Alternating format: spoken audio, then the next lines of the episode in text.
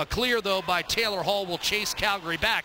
And Zack Kassian speed ditches and Lander rifles a shot into the glove of Ortio. And that's been the year for Anton Lander. He got all of that, Bob, and ripped a blazer that Ortio made a fine save on. Off the draw, the Oilers able to control, and Connor McDavid looking to prove my partner's point, coughed it up with a left wing pass to Hall that's intercepted by Jooris. He'll try to snake it ahead and does. Backhander score! Mikael Backlund short-handed, and Calgary with its ninth shorty of the year, the seventh in the last month for the Flames. They take a 1-0 lead. It's Backlund's 16th of the year. Now back defensively is Jokipakka. This might be a matchup Edmonton can exploit. Draisaitl, right half boards Nugent Hopkins. In front redirected save made on Hall by Ortio again. Eberle will back off Micheal Ferland and settle the puck down with a left wing feed, and Maroon gets it in deep. Ortio turned it over. Quick shot, and McDavid nearly caught him,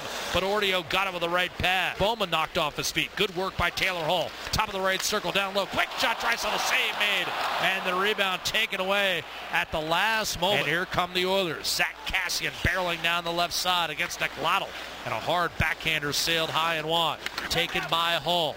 Down low behind the net. Short side stuff and then a wrister off the post.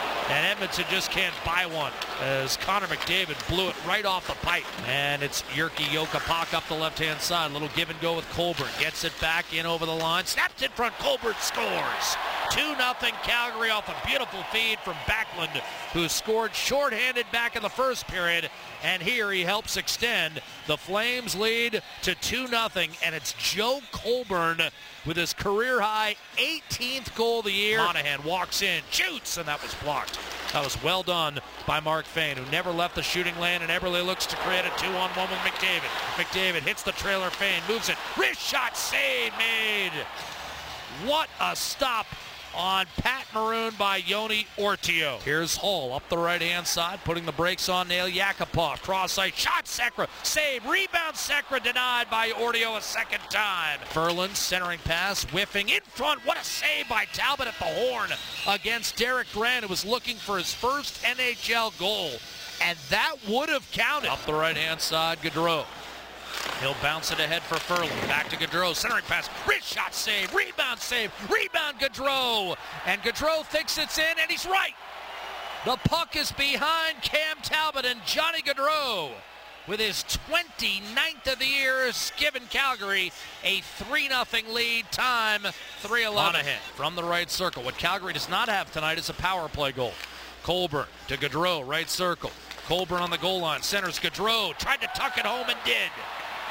And now the Flames do a power play goal. Gaudreau's second of the third period and his 30th of the season. It's McDavid through the neutral ice. Eberle to Hall, one-timer. What a save made by Ortio, and he's on top of it. Nugent Hopkins to Maroon, turned over, and Mikael Backlund short-handed, a breakaway. He's in, wrist shot, score!